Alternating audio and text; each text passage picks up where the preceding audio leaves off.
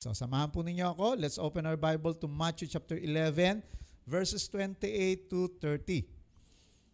Okay, ang sabi diyan sa Matthew 11, 28 to 30, Come to me, all you who labor and are heavy laden, and I will give you rest. Take my yoke upon you and learn from me, for I am gentle and lowly in heart, and you will find rest for your souls. For my yoke is easy and my burden is light. So ayan po, ang Panginoon po ay nag-aanyaya. Sabi diyan, come to me. Yung salita ho diyan, come to me is a call or invitation for an encounter with Him.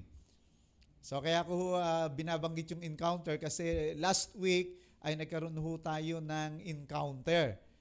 So at napakaganda hong karanasan. Ako ho mismo bilang pastor, ako ho bilang nagturo, talaga hong uh, napuspos ng kagalakan ng aking puso at parang gusto ko hong maulit pa. No na na na ano ho nasagot yung tanong ko uubra ba ang virtual at hindi face to face hindi person to person na encounter weekend? And I can uh, answer that affirmatively yes because we cannot limit God no? Kahit pala magkakalayo at kahit sa pamagitan lang ng mga gadget natin ay uh, kumilos ang Panginoon. Grabe ho, first night pa lang ay may ginawa na ho talaga ang Panginoon. Kaya very ano kami, very inspired ang mga ang mga primary leaders po natin dahil nakita ho natin paano kumilos ang Panginoon. And because of that encounter, talaga napayapa, napahinga ang marami sa atin.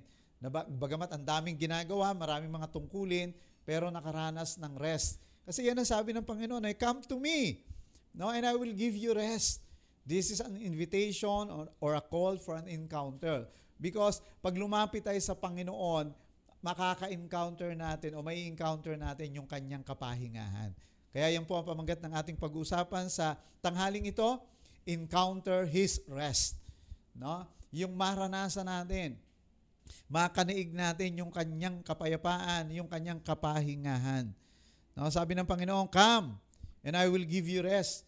Hindi niya sinabi na I will show you rest o hindi niya sinabi na I will tell you about or what what is rest is all about. Kundi sabi niya, come and I will give you rest. Hindi niya sinabi, tuturuan ko kayo kung anong rest. Hindi niya sinabi na ipapakita ko sa inyo kung paano mamahinga. Kundi sabi niya, come, encounter my rest. Lapit kayo sa akin at makakaranas kayo, bibigyan ko kayo ng kapahingahan. No? Alam niyo ngayong panahon ng COVID-19, ngayong panahon ng pandemic, grabe ho, talagang dinalhan tayo nito ng takot, dinalhan tayo nito ng uh, anxiety, dinalhan ho tayo nito ng uh, kapaguran.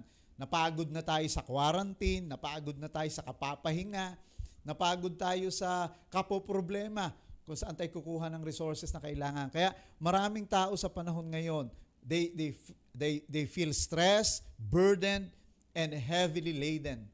Ganun yung nararanasan nila, parang pasa ng mundo. Kaya marami ho mga ano ngayon, mga depressed, marami ho ngayon ng mga suicidal, marami ho ngayon ng mga mental illness sapagkat hindi na napahinga yung utak, hindi na napahinga yung kalooban. Weary and burdened, yung sinabi diya sa ating talata, is a perfect way to describe the state of men and women on earth nowadays. Yan ho ang larawan, yan ho ang makikita mo sa maraming tao ngayon. Weary and heavy laden or burden. Pagod na pagod, hirap na hirap. No? Puno ng ano uh, sobrang tired yung maraming tao sa panahon natin ngayon. No? Sabi nga ng Ecclesiastes chapter 2 verses 22 to 23, Dinescribe ho ni Solomon yan eh. Pag tinignan niya ang mga tao sa mundo, ito yung nakita niya eh. Sabi niya, What does a man gain for all the toil and anxious striving with which he labors under the sun? Sabi niya, ano mapapala? Ano, na, ano ang pakinabang ng tao sa kanyang mga pagpapagod, sa kanyang mga uh, walang kapayapaan na mga pagsisikap, no, sa pagtatrabaho sa ilalim ng araw? Sabi niya, all his days, his work, his pain, his grief, even at night. Di ba? His mind does not rest. Yung isip niya hindi napapahinga. Kahit trabaho ng trabaho, kahit na nagsisikap, no, wala pa ring hope, wala pa ring assurance, walang certainty. Kaya niya, sabi niya, his mind does not rest. He, this too, sabi ni Solomon, is meaningless.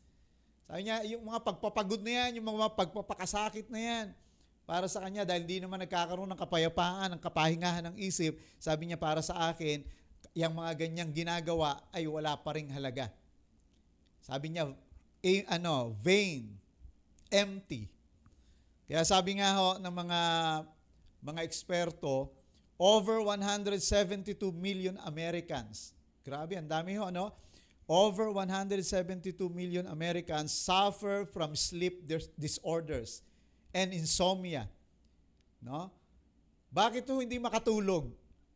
Kasi ho, pagod ang isip eh. Ang daming inaalala. Ang daming mga bigati ng kalooban at kaisipan. Alam nyo, since daw nung uh, nangyari ho yung 9-11, no, na pag-atake ng terorista dun sa Twin Towers sa New York, sabi raw ho, yung, yung benta ng sleeping pills ay nag-increase ng 25%. At gusto kong uh, is, uh, sabihin na malamang ngayong pandemic na ito ay tumaas siya ng hanggang 50%. Dahil maraming taong hindi makatulog. Maraming tao ang hindi mapahinga ang kaisipan kaya umiinom na lang ng mga ng mga pampatulog. People are distressed. People are restless. Malamang kahit ikaw at ako, no, marami tayong ganitong ano. Actually, bago mag-encounter weekend, nung ako po ay uh, nung ako ay nag-fasting kasi nagkaroon kami ng fasting ng three days, isa ito sa issue na inano ko, dinulog ko sa Panginoon eh Lord, pagod na po ako. Hindi, hindi naman ako pagod physically. Pero may nararamdaman akong kapaguran. Siguro dahil nga every Sunday ako nagpi-preach, every week talagang ang dami kong schedule, tapos may mga may mga katulad pa niyang encounter. Talaga nakaranas ako ng ano fatigue. Kaya sabi ko, Panginoon, ikaw lang naman ang source ng kapahingahan. And truly, no? Sa panahon ng fasting, sa panahon ng paglapit ko sa Kanya, katulad ng panawagan niya, come to me. Alam nyo na, lift yung aking uh, yung stress, yung aking tiredness, at nakaranas po ako ng kapahingahan. So na, na, na naging excited uli ako sa encounter, na parang nagiging burden pati encounter sa akin kasi magtuturo ako, dalawa yung session ko. Hindi ko naman maibigay yung dalawa kay pastor at isa lang sa akin. No, hindi ko naman maibigay sa mga primary 12 kasi gusto ko silang ma-enjoy nila, mag-focus sila sa encounter weekend.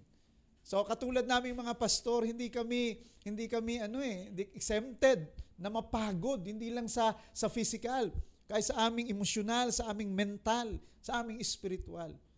But thank God, purihin ang Panginoon kasi may panawagan siya that we can encounter His rest. That during the during the fasting, during the encounter weekend, grabe ho, nakapagpahinga po ako. Kaya nga sabi ko kay Pastora, Kikwentuhan kami kagabi nung hinatid namin si Jonas. Ganyan ho kami kabisi. Nagtuturo, nagmi-minister, naghahatid pa po. Ayan. So tapos, nagkikwentuhan kami ni Pastora, sabi ko, sabi ko sa kanya na ito yung aking nararanasan, ito yung aking problema. No, pero during the encounter, nakapagpahinga po ako. Sa halip na mapagod dahil sa encounter, hindi ho, nakapagpahinga ako. Bakit? Andun yung presensya ng Panginoon. Sabi nga ho ng mga eksperto, uh, this could perhaps no can be uh, our world to, today can be called third uh, tired generation. Yung daigdig daw natin, yung mga henerasyon daw natin ngayon, pwede nating tawaging tired generation. Totoo po yan. Even this time of pandemic, pagod na henerasyon ang meron tayo. Maaring ikaw, ang mga panauhin namin ngayon, salamat at pinaunlakan niyo po kami para sa iyo ang mensaheng ito. Gusto sabihin ng Panginoon sa iyo, kung pagod ka na, come to me and I will give you rest. No, mas, napakasarap ng, ng anyaya ng Panginoon na tayo ho ay magpahinga dahil sa Kanya ho totoong may kapahingahan. At bilang mananampalataya, we need to overcome weariness, stress, and depression if we want to be as effective Christian as we could at as we should be. Bilang mga Kristiyano, kailangan natin talaga mapagtagumpayan ang kapaguran, no, yung mga depression na yan, yung mga uh, stress na yan. Kung gusto nating maging epektibo sa dapat na uh, kalalagyan natin na, at dapat na function natin bilang mga anak ng Diyos. Kaya gusto ko pong marinig niyo itong statement na ito. I want you to write it down. To give God our best, we need rest. Amen po ba? Mga katulad kong naglilingkod sa Panginoon, para maibigay natin sa Panginoon ang ating pinakamainam, para makapaglingkod tayo sa Kanya ng best, kailangan no tayong makaranas ng rest. Kasi pagpagod ka, no? Pagpagod ang utak mo, pagpagod ang puso mo, pagpagod ang kaluluwa mo, pagpagod ang katawan mo, hindi ka makapagbibigay at makakapaglingkod ng best kay Lord. So in order for us to give our best, no, sa Lord, we need rest. Kaya ilagay mo, i-comment mo down below, Hashtag, I need rest. Yon. Every one of us, we need rest. Kailangan natin, pero hindi yung kapahingahan lang ng physical. Although mahalaga din po yun. Kailangan natin yung physical rest. Pero ma- ang mahalaga po itong rest na, na sinasabi at tinuturo o binanggit ng Panginoon. Kaya ulitin ko, ilagay mo hashtag, I need rest. And that rest can be found as we encounter Jesus. Because as we encounter Jesus, we encounter His rest. Okay, pag-usapan po natin, ano ba itong rest na ito? Ano ba itong kapahingahan na ito na binabanggit at sinasabi ng Panginoon? Okay, pag-usapan po natin yan. Sa verse 28, ang sabi diyan, Come to me, all of you who, who labor and are heavy, heavy laden, and I will give you rest. So anong klaseng kapahingahan ito? Okay, just sa talatang yan, pinakita sa atin that this rest is a rest in times of labor. Ulitin ko po. Number one, this rest is a rest in times of labor. Ito po yung kapahingahan sa panahon na tayo ay pagod, sa panahon na tayo ay may mga ginagawa, tayo ay nahihirapan, tayo ay nagtutoil. No? Sabi diyan eh, Come to me, all of you who are who labor and are heavy laden, and I will give you rest. Sa panahon na ikaw ay pagod, sa panahon na ikaw ay maraming ginagawa, sa panahon na ikaw ay nabibigatan, sabi ng Panginoon, I will give you rest. Ito yung pahinga na hindi sa panahon ng kapahipahinga o walang ginagawa o walang aksyon, walang problema. Ito yung pahinga na ibibigay ng Panginoon sa panahon na tayo mal- mal- matindi ang problema, sa panahon na tayo maraming ginagawa. Yun po ang kapahingahan na binabanggit ng Panginoon. Yung salitahong weary dito ay kopyaw in Greek. Yung salitang kopyaw po dito ay nangangahulugan to exhibit great effort and exertion to the point of sweat and exhaustion. Ito raw yung paggawa, ito raw yung pagtatrabaho, hanggang sa panahon na ikaw ay talagang uh, naliligo na ng pawis at ikaw ay hinang-hina na, latang-lata na sa sobrang pagtatrabaho. Ano, yung salita hong kopyaw dito, weary, is to become worn out, weary of, or faint. Halos ikaw ay panghinaan na o ikaw ay manlata na. Halos ikaw ay himatay na sa sobrang pagod. But figuratively, kopyaw means to become emotionally fatigued or discouraged. So, hindi siya physical lang eh. Pwede siya sa physical, pero emotionally, ang ibig sabihin nito, pagod ka na. Yung mga sinasabi, no, yung mga linyahan na pagod na puso ko. Yan. Yung mga panahon na ikaw ay discouraged. Kaya ikaw ay nawala na ng ano, wala ka ng wala ka ng gana at gusto mo nang mag-give up. Ito, itong mensahe na ito para sa iyo. Sa mga taong katulad mo, sa mga, mga, katao, mga taong katulad natin na pinapanawan na ng kalakasan, hinang-hinana, emotionally discouraged, emotionally talagang pagod na pagod na. Yan yung panahon na bibigyan ka ng kapahingahan ng Panginoon kung lalapit ka sa Kanya. Yung salita naman ditong heavy laden ay portizo sa Greek na ang ibig sabihin is to load or burden with something. Okay? Ibig sabihin to cause someone to carry something or to be overburdened.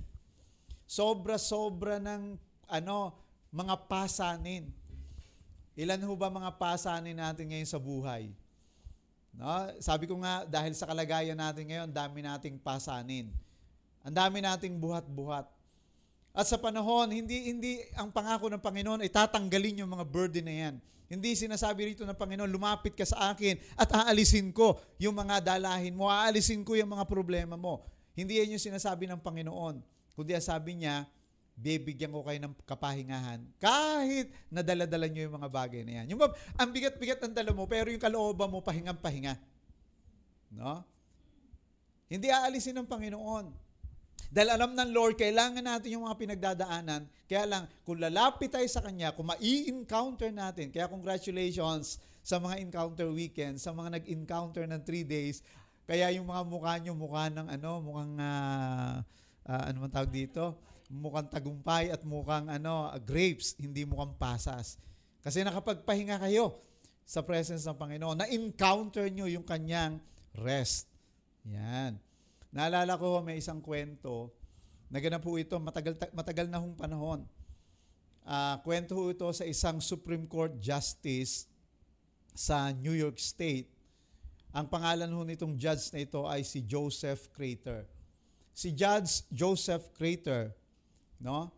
Uh, isang gabi, siya ay kasama niya yung mga kulig niya, yung mga kapwa niya huwes, yung mga kasama niya sa sa korte, sila ho ay nagkaroon ng kainan, nagkaroon ng kwentuhan, tapos nung siya, sumakay ho siya ng taxi, that's the last time na siya ay nakita at narinig pa. No? Hindi na ho siya muling na, nakita pa at natagpuan, wala nang nabalitaan tungkol kay Judge Joseph Crater. Kaya ito ho, sabi nga nila, it remains one of the most mystifying missing person cases in FBI files. Talagang nabigo ang FBI na tuklasin at matagpuan kung saan napunta si Judge Joseph Crater. Kaya marami silang mga anggulong tinignan. Isa sa na- naging suspetsya nila ay kidnapping. Kinidnap kasi uh, someone na mayroong grudges sa kanya at gustong gumante dahil siguro natalo yung kaso, kaya kinidnap siya. But upon investigation, alam nyo naman ang FBI, kapag kahuyan umimbestiga, talagang ano ho yan, uh, mitikuloso, hindi ho yan pumapalya. So natuklasan nila, mali yung suspecha nila, walang kidnapping na naganap. So isa sa kanilang pinuntahan uli, baka siya ho ay uh, kinuha ng mga mafia no, sa Amerika. Kasi si Justice Carter, is an enemy of the mafia. So, inimbestigahan ito. Talagang uh, ni-raid nila yung mga kuta ng mafia, inalam nila kung mayroong uh, hinostage o kinuhang uh, huwes na katulad ni uh, Judge Joseph Carter. But they found out wala hong kinalaman itong grupo na ito. So wala ho talaga, naging ano talaga, naging pas, puzzling sa kanila yung pagkawala, yung disappearance ni Judge Joseph Crater. So ano ho nangyari? Ang last na naging uh, conclusion no, sa tulong ng asawa ni Judge, si Mrs. Crater, nung umuwi siya nung gabing yon na nawala si si Judge Crater, natagpuan niya sa kama nila no, yung isang note. Maiksing-maiksing note at may kasamang cheque na napakalaking halaga. Ibig sabihin, lahat ng naipon ni Judge Crater ay inisyu niya sa kanyang asawa at sabi niya sa sulat niya, maiksing note, I'm very, very tired. Goodbye and I love you. Joe. Ang saklap no, napagod. Dahil lang napagod, di malaman kung nagpakamatay, tumalon sa dagat, di malaman kung uminom ng la, di sana tagpuan yung katawan. Pero talagang hanggang sa mamatay na lang si Mrs. Crater, walang naging ano kasagutan sa tanong kung nasa napunta si Judge Crater. Pero ang totoo, ang hindi natin mapapasubalian, may isang judge, may isang tao na napagod.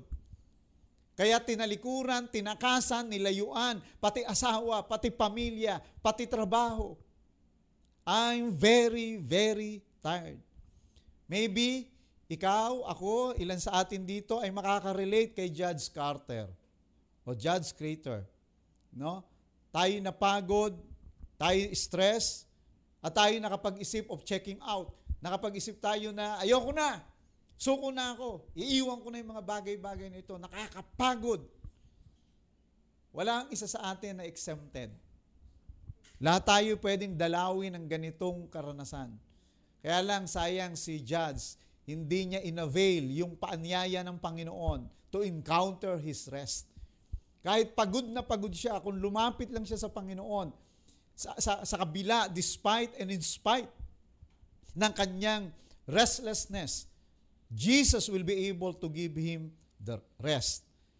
Alam nyo, the secret to real or to rest is not in having without activity. Ulitin ko po. The secret to rest is not having without activity, but in having the right activity ang sikreto sa totoong kapahingahan ay hindi yung magtanggal ka ng trabaho. Mali yung pinili ni Judge eh. Kahit natanggalin mo yon, di ba, naranasan nyo, kahit magbakasyon ka, pag uwi mo, pagod ka pa rin. Yan ho ang talagang katotohanan. Kaya hindi ho dun sa pagtanggal ng mga ginagawa natin, kundi dun sa tama na dapat natin gawin. Anong tamang dapat gawin? Lumapit sa Panginoon. Dahil kahit na marami kang ginagawa, bibigyan ka ng Panginoon ng kapahingahan. It's not about the destitute of burden, but despite of burden. Basahin natin ang Matthew 8.24. Tingnan natin ang halimbawa ng Panginoong Yesus sa Matthew 8.24. No, nang, na, nakasakay sila sa bangka eh. Tapos, nung nakasakay sila sa bangka, biglang bumagyo, ang lakas ng hangin, lakas ng, ang, lalakas, ang lalaki ng mga alon, na halos lumubog yung bangka sinasakyan ni Jesus at ng mga disciples niya. Yung mga disciples niya, tarantang-taranta na. Halos mabaliw-baliw na sa takot dahil sila lulubog na. Pero ang Panginoon, ang sabi niya, tingnan nyo, And behold, there arose a great storm on the sea, so that the boat was being swamped by the waves. But he, sino yung hinaya si Jesus? But he was asleep. Sa kabila ng matinding bagyo, sa matinding nangyayari sa paligid, si Jesus, tulog na tulog. Parang si, si Peter din. Papatayin siya at pupugutan ng ulo kinaumagahan, pero tulog na tulog. Pahingang pahinga. Alam nyo ba na ang kapahingahan is a gift of God? Ang pagtulog ng mahimbing, regalo ho yan ng Diyos. Kasi kapag ka nahimbing ka ng tulog, ibig sabihin, pahinga ang utak mo, pahinga ang puso mo, pahinga ang katawan mo. Kaya si Jesus Christ, nagkakagulo sa kapaligiran, pero siya, pahingang pahinga. Kasi yan ang totoong kapayapaan. Kahit pandemic, kahit na ang gulo-gulo, kahit ang daming problema, pero ikaw, rest na rest ka, restful ka. That's the kind of rest na ipinapakita sa ating talata. Rest in times of labor. Jesus' rest is not rest during restful situation, but rest in spite of stressful condition. Ulitin ko po. Jesus' rest is not rest during restful situation, but rest in spite of stressful situation o condition. Kaya ilagay mo, comment down below, hashtag restful though stressful. Yan. Yan yung dapat maranasan natin eh. Restful, though stressful. Kahit nakaka-stress sa trabaho, nakaka-stress yung, yung uh, pamilya, nakaka-stress yung uh, uh, business natin dahil may kaguluhan, pero ikaw, payapa. Ikaw, may kapahingahan. Stressing and distressing events in life is normal. But Jesus is promising us the rest or rest when we are stressed. Kaya mga kapatid, yan ho ang panawagan ng Panginoon. Encounter His rest. Come unto me and I will give you rest. Rest despite that you are weary. Rest despite that you are heavy laden. Despite that you have so much burden. Yan ho ang kapahingahan na ibinibigay ng Panginoon. Pangalawa po, this rest, no, makikita natin sa verse 29, sabi diyan, Take my yoke upon you and learn from me, for I am gentle and lowly in heart, and you will find rest for your souls. Anong klaseng kapahingahan ito? Ano sabi niya diyan? Rest for your souls. Hindi niya sinabi na rest for your body. Hindi kapahingahan ng katawan, kundi ang sabi niya kapahingahan ng kaluluwa. What kind of rest is this? This rest is a rest for human souls. Kapahingahan ng kaluluwa. Sa totoo lang po, ang kailangan nating kapahingahan ay hindi lang hindi talaga uh, first and foremost kapahingahan ng katawan eh. Minsan kahit nakapagpahinga ka na, nakatulog ka, sabi ko nga nakapagbakasyon ka, di ba? Kahit minsan naka, nakainom ka na ng sleeping pills, nakainom ka ng Valium, pero pagkatapos noon, pagod ka pa rin. Bakit? Kasi ang totoong pagod sa iyo, yung kaluluwa mo. Yan. Kaya dito ang gusto ng Lord na maranasan natin, kung tayo lalapit sa Kanya, ang gusto niyang maranasan nating rest ay yung rest ng ating mga kaluluwa. The rest is a rest for the restless soul. I repeat, this rest is a rest for the restless soul. The rest of your life, pakinggan po ninyo ako, The rest of your life depend, depends on the rest of your soul. Ang kapahingahan ng iyong buhay ay nakasalalay sa kapahingahan ng iyong kaluluwa. Dahil kapag ang iyong kaluluwa ay walang kapahingahan, ang iyong kaluluwa ang walang kapayapaan, ang iyong kaluluwa ang pagod, ang iyong kaluluwa ay burden, ang iyong kaluluwa ay magulo, hindi rin magiging panatag at hindi rin magiging walang kapahingahan ang iyong buhay. Kaya ito yung target ng Panginoon eh. Maraming tao nagtatry na magpahinga kaya nga ngayon sikat ang mga mga ano mga spa, sikat ngayon ang mga recreation places, sikat ngayon ang mga ano mga beaches. Talaga ano ngayon, ang dami mong pupuntahan para magpahinga, pero ganun pa rin. Ito pa rin ay tired generation. Bakit? Hindi kasi yung mga pang-physical o mga pang-outward na kapahingahan ng totoong kailangan ng tao ang talagang kailangan mo at kailangan ko ay kapahingahan ng kaluluwa. Dahil kahit anong gawin nating pagpapahinga, anong gawin natin para tayo mapayapa, hanggat ang kaluluwa natin. Kaya nga talagang napakapalad ng mga nag-encounter eh. Napahinga yung kaluluwa. Nung nag-iiyak tayo sa harapan ng Panginoon, nung pinuspus tayo ng banal na Espiritu, napahinga yung ating kaluluwa. That's the kind of rest that people need. Because the hardest tiredness is not physical, but spiritual. I repeat, the hardest tiredness is not physical, but spiritual. When the soul is weary, no amount of physical rest will compensate for the weary soul. Kapag ang kaluluwa po ang pagod, ang kaluluwa po ang stress, pag ang kaluluwa natin ang siyang nanlumo, naguguluhan, wala hong amount ng ating pisikal na kapahingahan, no, na paglilibang, ang siyang makakapag-compensate sa kapaguran ng ating kaluluwa.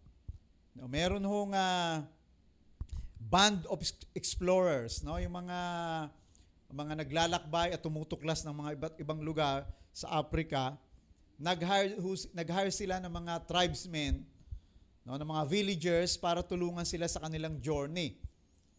Kasi marami silang bitbitin, marami silang mga dalahin. So, yun ang usual na ginagawa. Yung mga explorers, uh, nagre-rent sila ng mga grupo ng mga tribo doon para magbuhat, para maggabay na rin sa kanila doon sa kanilang mga dadaanan sa jungle. So, eh, kailangan ho nilang magmadali. Kaya ang bilis ng kanilang lakad, dala-dala nila at pasan-pasan yung mga dalahin nitong mga explorers na ito. Kaya, nung tumagal-tagal, kahit nagmamadali ho yung grupo ng mga explorers, umupo ho yung mga tribesmen, yung mga villagers. Tapos ayaw, ayaw na nilang mag-proceed. So sabi ng mga ano ng mga explorers, bakit? Bakit kayo naupo? Bakit ayaw nyo magpatuloy? Sabi ho ng mga tribesmen, Masyado tayong mabilis. No? Masyadong nakakapagod. At kailangan naming magpahinga. Kailangan naming huminto. Kasi kailangan naming intayin yung mga kaluluwa namin na iwan. No? Sabi nila, we need to wait for our souls to catch up with our bodies. No, naiwan daw eh. Sa sobrang pagmamadali. No? Napagod yung kaluluwa nila na iwan. Ano lang ho yun? Idiomatic expression. Pero ganito ho ang maraming tao ngayon. Ganito ang maraming Krisyano ngayon.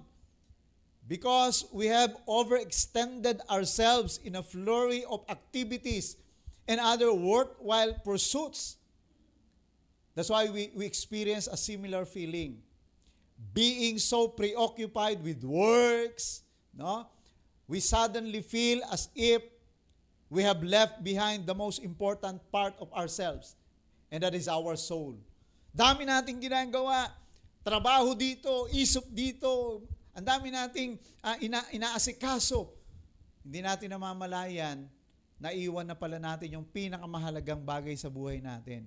At yun yung ating kaluluwa. The greatest problem nowadays is not the tiredness of body, but the tiredness of soul. Ang malaking problema natin ngayon ay hindi yung kapaguran ng katawan, kundi yung kapaguran ng kaluluwa. Kaya mahalaga po itong kapahingahan o itong rest na inaalok ng Panginoon. This kind of rest is a rest for human souls. Kapahingahan ng kaluluwa mo at kapahingahan ng kaluluwa ko. Naalala ko mayroon nung isang French king No, nag, nagpatayo siya ng isang palasyo na pinangalanan niya, isa hutong palasyo na pinangalanan niyang Sans Shui. No, nang ibig sabihin, without care, without worry. Ibig sabihin, pinatayo niya to sa isang ilang na lugar. Sa isang lugar na walang masyadong kata, walang katao-tao. Na para pag pumunta siya doon, ang gusto niyang mangyari, pag pumunta siya doon, wala siyang problema, wala siyang alalahanin. Itong palasyo na ito ay palasyo ng kapayapaan at kapahingahan. Kaya kapag ka siya ho ay nabibigatan, pupunta siya doon sa lugar na yon. Pero alam niyo ho, na-discover niya na hindi niya kayang i-close out yung kanyang mga cares and worries. Because, pakinggan ninyo, natuklasan niya that he himself carried, the, carried them, yung cares and worries, in his own heart and mind. Na kahit pala pumunta siya sa tahimik na lugar, kahit gumawa siya ng palasyo na ang tawag ay no, without care and without worry, pagpunta niya doon, siya rin naman ang may dala. At wala pa rin siyang kapahingahan, wala pa rin siyang kapayapaan. Kaya it's not the place. Hindi yung pagpunta sa tahimik na lugar ang magpapayapa at magbibigay sa atin ng kapayapaan o ng kapahingahan. Ang totoo na lugar kung saan dapat may kapahingahan at kapayapaan ay yung puso natin, yung kaluluwa natin. Dahil kapag ang kaluluwa natin ang napayapa, kahit sa ang lugar tayo nandoon, kahit sa pinakamagulong lugar, sa pinakamaingay na lugar, at sa pinaka nakapapagod na lugar at sitwasyon, may kapayapaan, may kapahingahan pa rin tayo. Basahin nun natin Jeremiah 6.16. Sabi diyan sa Jeremiah 6.16, Thus says the Lord, Stand by the roads and look and ask for the ancient path where the good way is and walk in it and find rest for your souls. But they said, we will not walk in it. Tigas ng ulo talaga ng mga Israelita. Sabi ng Panginoon sa kanila, Hanapin niyo uli ang dating lugar, ang dating daanan. Kung saan napakaganda, kung saan uh, napakainam nung daanan na yon. Sabi niya, doon kayo lumakad at makakatang, makakahanap kayo, makakatuklas kayo ng kapahingan. Alam niyo ba, nasa Greek word yung binanggit ng Panginoon na, and you will find rest for your soul. Ang ginamit na Greek word doon sa salitang find ay eureka. Kaya yan ang ibig sabihin ng uh, company nila Aryan, Eureka. Ang ibig sabihin noon, tagumpay natuklasan namin. Yun yun. Nagsi-celebrate. Jubilant na may natuklasan. At ano yung natuklasan? Rest for their souls. Alam nyo, kapag tayo ay nakatuklas at nakaranas ng kapayapaan o kapahingahan ng kaluluwa, we can say, Eureka! Masasabi namin, natin, we are triumphant, No? Natagpuan ko yung pinakamahalagang bagay sa buhay ko. Parang katulad din nung natagpuan ng merchant, nung natagpuan yung uh, pinakamagandang uh, treasure, pinakamahalagang treasure, o yung pinakamahalagang pearl. Yun din yung salitang Greek na ginamit, eh, eureka. Mapapasigaw ka talaga ng success. Mapapasigaw ka talaga ng tagumpay. Kaya yan ho naranasan ng mga encounter delegates. Dahil nakatanggap at nakasumpong ng kapahingahan ng kaluluwa kaya makakas- nakakasayaw tayo, nakakapag-celebrate tayo because Eureka. No? Meron ho tayong natuklasan na napakainam na bagay, napahinga yung ating mga kaluluwa. So maraming tao pag nakakaranas ng stress, gusto agad mag ano no, magkaroon ng vacation or staycation, no? Wala naman ng masama doon. Once in a while, we need to have that kind of uh, practices. Magbakasyon tayo, magkaroon tayo ng mga staycation. But when we we are burdened, what we need is devotion and not staycation. Ulitin ko po yan. When we are burdened, what we need is devotion and not staycation. Because devotion is a time of soul rest. Kapag ka ikaw nagdi-devotion, pag lumalapit ka sa Panginoon, napapahinga yung kaluluwa mo. Sa staycation, sa vacation, napapahinga yung katawan mo siguro. Baka sakali. Oo, pero yung bulsa mo hindi nakapagpahinga. Stress ngayon yung wallet mo. Pero sa devotion, nakakasumpong ka ng kapahingahan sa, kata- sa kaluluwa. Devotion is a time of soul rest. So, comment down below, hashtag soul rest. Yan, paalalahanan natin yung sarili natin na napakahalaga ng devotion kasi yan ang ating soul rest. Okay, so punta na tayo sa pangatlo. Medyo maaga ho tayong matatapos. Ito yung premyo ng mga uh, encounter delegates. Yan. Verse 29 to 30.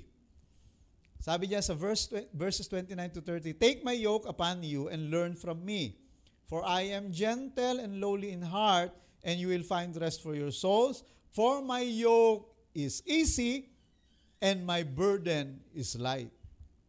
Di ba? Ano naman ho ang ating gustong ating nandyan? Yung salitang yoke. Sabi ng Panginoon, take my yoke upon you. Alam niyo kapag ka, uh, wala kang wala kang gabay ng espiritu, and as a natural man, pag binasa mo to, makukonfuse ka eh. Sabi dito, nagtuturo ang Panginoon tungkol sa rest, ang sabi niya, magbibigay siya ng rest. Eh bakit? Sabi niya, take my yoke. Pagod ka na nga, take my yoke pa. Eh di lalong nabigatan. Di ba? Heavily laden na nga eh. Weary na. Tapos pagpapasanin pa ng yoke. Alam niyo yung yoke? Yung pamatong sa ano? Sa mga baka, sa mga kalabaw. Ang ibig sabihin no, may papasanin eh. Bakit? Dadagdagan pa ng Panginoon. Dapat ang sabihin ni Lord, remove your yoke o I will take your yoke. Pero hindi sinabi ng Panginoon na I will remove your yoke. Pag lumapit ka sa akin, papahingahin kita, tatanggalin ko yung big, ano mo, pasanin mo, or uh, uh, aalisin ko, ako, uh, ako ang magpapasan no, ng, ng, ng yoke mo. Hindi yun ang sinabi ng Panginoon. Kundi sabi ng Panginoon, take my yoke. Pagod na, pero ang sabi pa rin, take my yoke. Because, pakinggan ninyo mabuti, Jesus' command to take His yoke is a call to submission and surrender. Yung sinabi niya, take my yoke upon you, halika rito. Isuko mo sa akin yung mga lakarin mo, yung mga bagay sa iyo, makipamato ka sa akin kung saan ako papunta, doon ka pupunta. Mag-surrender ka sa akin, mag-partner ka sa akin. At doon ka magkakaroon ng kapahingahan. No? When we are yoked to Jesus, we are surrendering ourselves to His control and His guidance. And taking His yoke is an act of faith. Magtitiwala ka talaga eh. Ang dami mo kasing inaalala eh. Ang dami mo kailangan asikasuhin. Tapos, hindi mo kailangan ano yon at uh, ang makiki-partner ka do sa mga asikasuhin, do sa mga gawain ng Panginoon. Yun ho yun eh. You will relinquish kung ano yung mga ang mga sarili mong mga agenda sa buhay and you will partner with Him, you will submit with Him, at yun ho ay act of faith. Hindi mo kayang gawin yon kapag ka wala kang pananampalataya. Trusting Jesus' wisdom, power, and kindness. Kaya sabi niya, I am gentle. Di ba? I am humble. And you will learn from me. For my yoke is easy and my burden is light. Na kapag ka sinubukan mong magsumuko sa akin, mag-submit sa akin, magtiwala sa akin, mararanasan mo na yung aking kabigatan, kapahingahan para sa iyo. Na yung aking bitbitin ay napakagaang at hindi ka mahirapan. Marami sa atin takot maglingkod sa Panginoon, takot manampalataya. Pakinggan niyo po ako mabuti. Listen carefully. There is resting in trusting. Ulitin ko po yan. There is resting in trusting. May kapahingahan sa pagtitiwala. Okay, sulat mo yan. Comment down below. Hashtag resting in trusting. Pag tayo ay nagtitiwala sa Panginoon, no? Tayo nag-submit sa Kanya, tayo sumunod sa Kanya, nagkakaroon ho tayo ng kapahingahan. Ang walang pananampalataya, walang pahinga. Ulitin ko po yan. Kapag hindi ka mabubuhay sa pananampalataya, hindi ka talaga mapapahinga. Lagi kang takot. Lagi kang nag-aalala. Di ba? Lagi kang merong ano, iniisip, lagi kang ano, lagi kang may issue sa buhay. Ang walang pananampalataya, walang pahinga, nakakapagod po ang buhay na puno ng pag-aalala at pag-aalinlangan. Kaya sana magsawa na kayo sa kapaguran. Matuto na tayong mag-submit. Matuto tayong sumuko sa Panginoon. Manampalataya tayo. Let's walk by faith. Dahil kapag tayo nabuhay at lumakas sa pananampalataya, katulad ni Jesus, kaya nating matulog na mahimbing kahit bumapagyo. Katulad ni Peter, kayang matulog na mahimbing kahit pupugutan ng ulo. Kaya mga kapatid, ito po ang napakahalagang kapahingahan na tinuturo ng Panginoon. This is a kind of rest. No, this is a rest powered by faith. Sulat mo. Rest powered by faith. Ito yung, ito yung kapahingahan na pinalakas or minotivate driven by faith. Hindi ka mapapahinga kapag ka wala kang pananampalataya. So Hebrews 3.19, tingnan natin kung ano sabi ng Biblia tungkol dyan. Sa Hebrews 3.19, ang sabi diyan, so, so we see that they were not able to enter. Anong enter diyan? The rest. Ang tinutukoy diyan yung uh, ano eh, tungkol sa rest. Sabi diyan, so we see that they were not able to enter the rest because of their unbelief. Hindi sila nakapasok sa kapahingahan. Hindi sila nakapasok sa promised land. At maraming tao hindi nakapasok sa kapahingahan sa langit dahil sa kawalan ng pananampalataya. At maging sa mundong ito, hindi ka makakapasok sa kapahingahan na inaalok ng Panginoon pagka walang pananampalataya. Ang pananampalataya ang magbubukas ng pintuan para sa ating kapahingahan. Kaya pakinggan nyo mabuti ito. Unrelief is a product of unbelief. Ulitin ko po yan. Unrelief is a product of unbelief. Yung kawalang kapahingahan, yung ikaw ay pagod na pagod, bunga ho kasi yan, nang hindi ka na nananampalataya. Alam nyo, ang sarap-sarap, payapa sa buhay, payapa sa kaisipan. Alam nyo, hindi yung dami ng pera ang magpapayapa sa iyo, yung laki ng pananampalataya mo. Ang dami-daming maraming pera, ang dami-daming ang laki ng pera sa bangko pero walang kapayapaan. Pero ang taong may malaking pananampalataya, nagtitiwala sa Panginoon, sila yung pinakapayapa sa daigdig na ito. Urong lang tayo ng konti, Hebrews 4.3. Kasi magkakasama ho talaga yung ano na yan, eh, yung kwento na yan o yung yung panunulat na yan eh. Hebrews 4.3 ang sabi diyan, Now we who have believed enter the rest. Sabi ng manunulat ng Hebreyo, tayong nanampalataya, tayo ang nakapasok sa kapahingahan.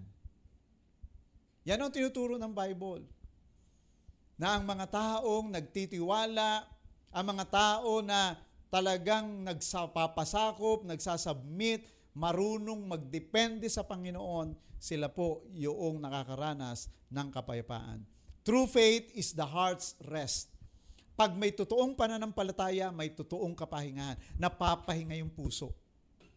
Kaya maawa ka sa sarili mo, kapatid. Maawa ka sa sarili mo. Tigilan mo na yung kapaguran na yan. Tigilan, tigilan mo na yung unrest na yan. Kawawa naman yung puso mo, halos sumabog na sa pagod, sa stress. Ang kailangan ng puso mo ngayon para mapayapa o mapahinga ay pananampalataya. Faith or true faith is the heart's rest. The principle is simple. Pakinggan niyo mabuti. The, the, principle is so simple. Ano tong principle na ito? The more trust, the more rest. Ganun lang kasimple ang prinsipyo ng Biblia.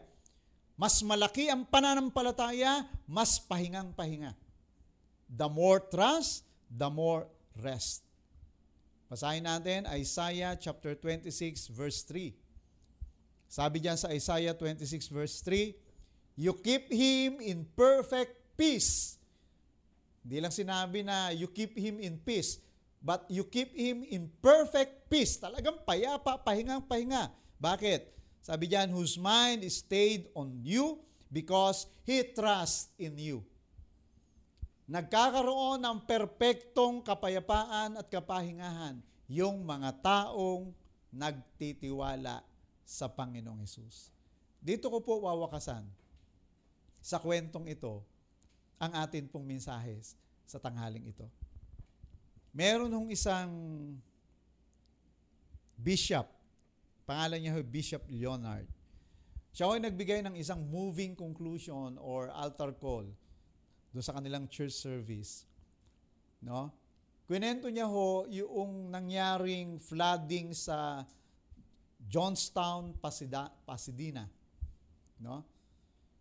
So, lumalakas ho yung ulan, bumabagyo, at meron hong kumalat na bali-balita na yung kanilang napakalaking dam sa kanilang komunidad ay sasabog daw ho.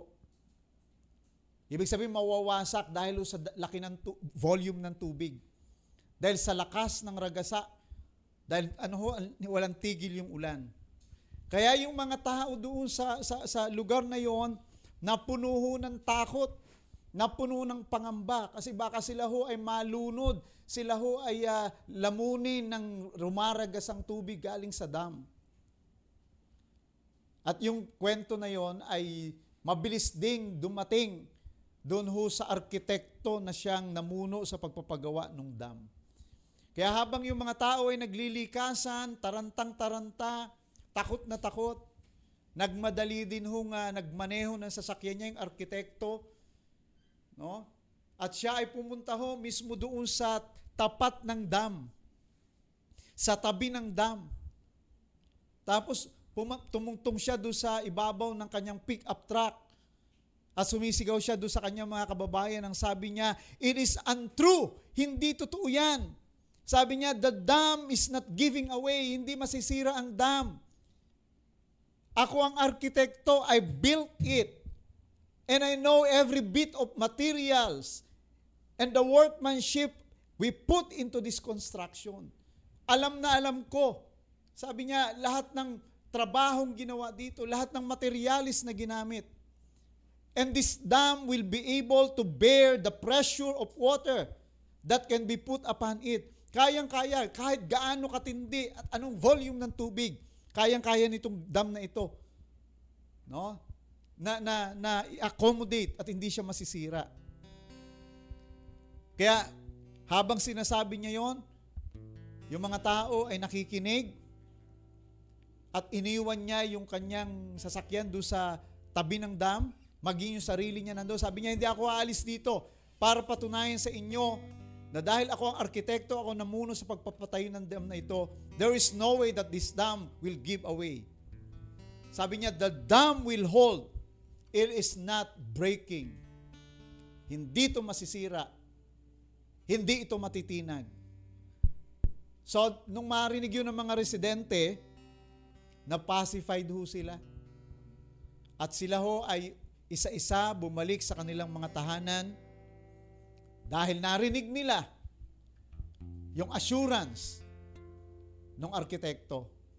And that night, no?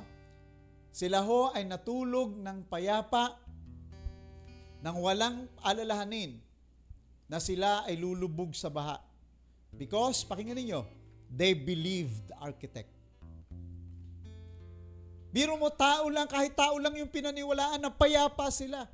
How much more, mga kapatid, kung ikaw ay mananampalataya sa Panginoon, if you will take His yoke upon you, ang sabi niya, I will give you rest.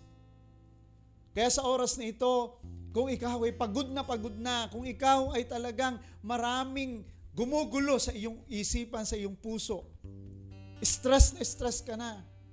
Dahil sa mga kalagayan na meron tayo sa panahong ito, gusto kong sabihin sa iyo, ang susi lang at ang gamot. Manampalataya ka ng lubusan sa Panginoon. Because to rest is to trust ang kapahingahan ay nandoon sa pananampalataya. Kaya hinahamon kita, put your trust in the Lord. He is inviting you, come to me. Trust me. Put my yoke upon you. And I will give you rest. Dahil pag natuto tayong manampalataya, pag natuto tayong magpasakop at isuko yung ating buhay sa Kanya, pinapangako niya ang kapahingahan ng ating kaluluwa. Let's bow our head together. Let's close our eyes. Tayo ho ay mag magbigay, tayo ho ay magsalig ng ating pananampalataya sa Panginoon so that we can experience right now, right here, ang kapayapaang ipinapangako ng Panginoon. Kapayapaan sa kabila at sa panahon ng mga kahirapan. Kapayapaan ng ating kaluluwa. At yan ho ay matatagpuan at makakamtan sa pamagitan ng pananampalataya. Express your faith right now. Habang ikaw ay nakayuko, habang ikaw ay nakapikit, sabihin mo sa Panginoon, ipahayag mo sa Panginoon that you are fully trusting Him. Sabihin mo sa Kanya, Lord, I accept your yoke. I submit my life to you. Thank you, Jesus.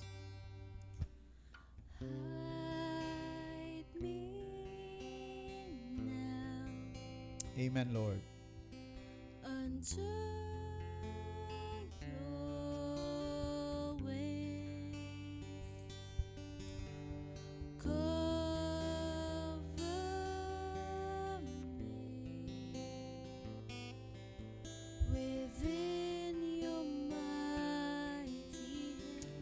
po, Panginoon.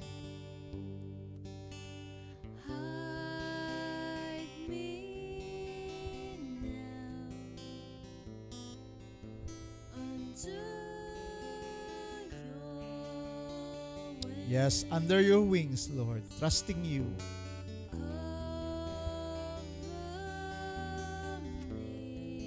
Kung pagod ka na, kapatid, please, Make it your prayer.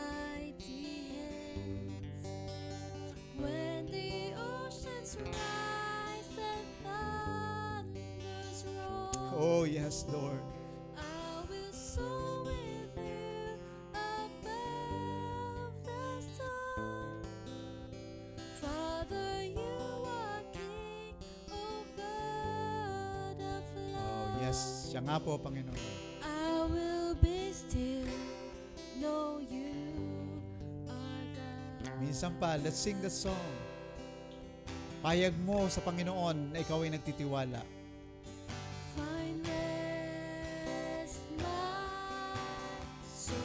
Amen. Yes, Lord.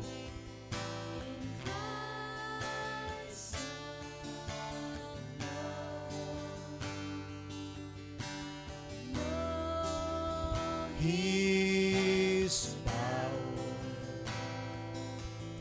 in quietness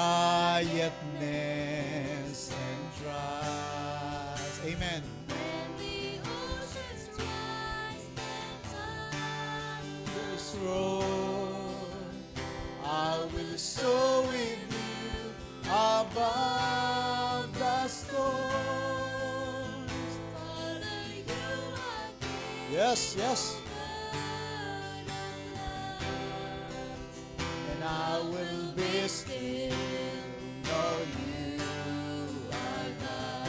Amen. Yes, Lord.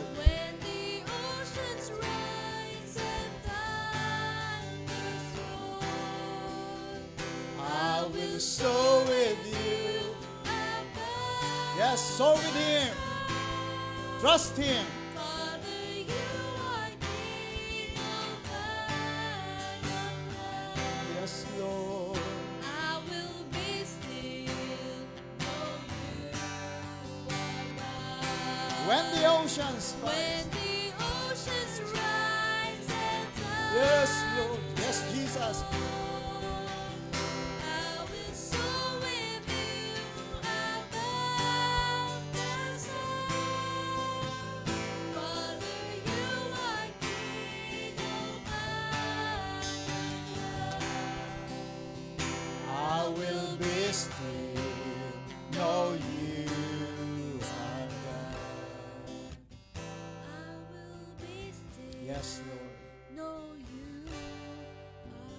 Sabihin mo sa Panginoon with all of your heart, I will be still, know you are God.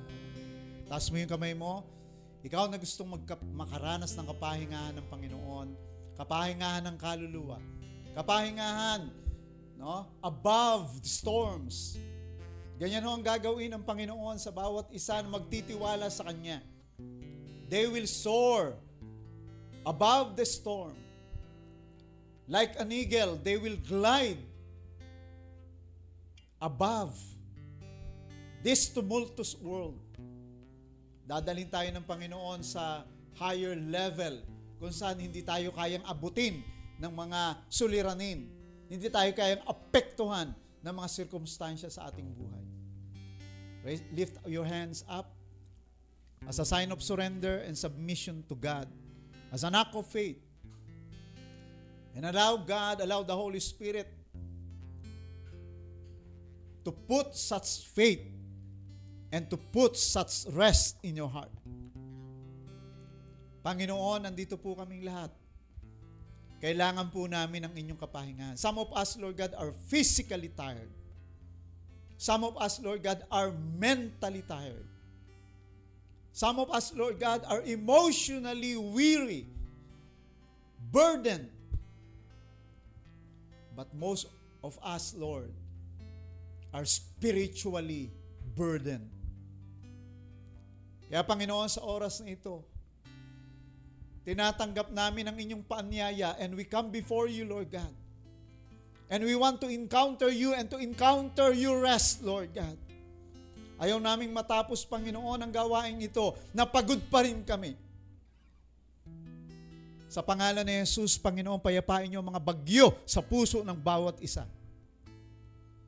And give us rest, Lord. Lord, sa aming mga bisita, Panginoon, sa lahat ng mga umiiyak ngayon, lahat ng nabibigatan, lahat pa, Panginoon, na may mga pinagdadaanan, Panginoon, na halos mag, mag-check out na sila. Gusto nila mag-give up, Lord God. Salamat, Panginoon, sa mensaheng ito. You confront us, Lord God, with this powerful message from Jesus. And he, he is saying, Come to me, and I will give you rest. Come on, brother. Come on, sister. Come to Jesus. He will give you rest. Put your trust in Him.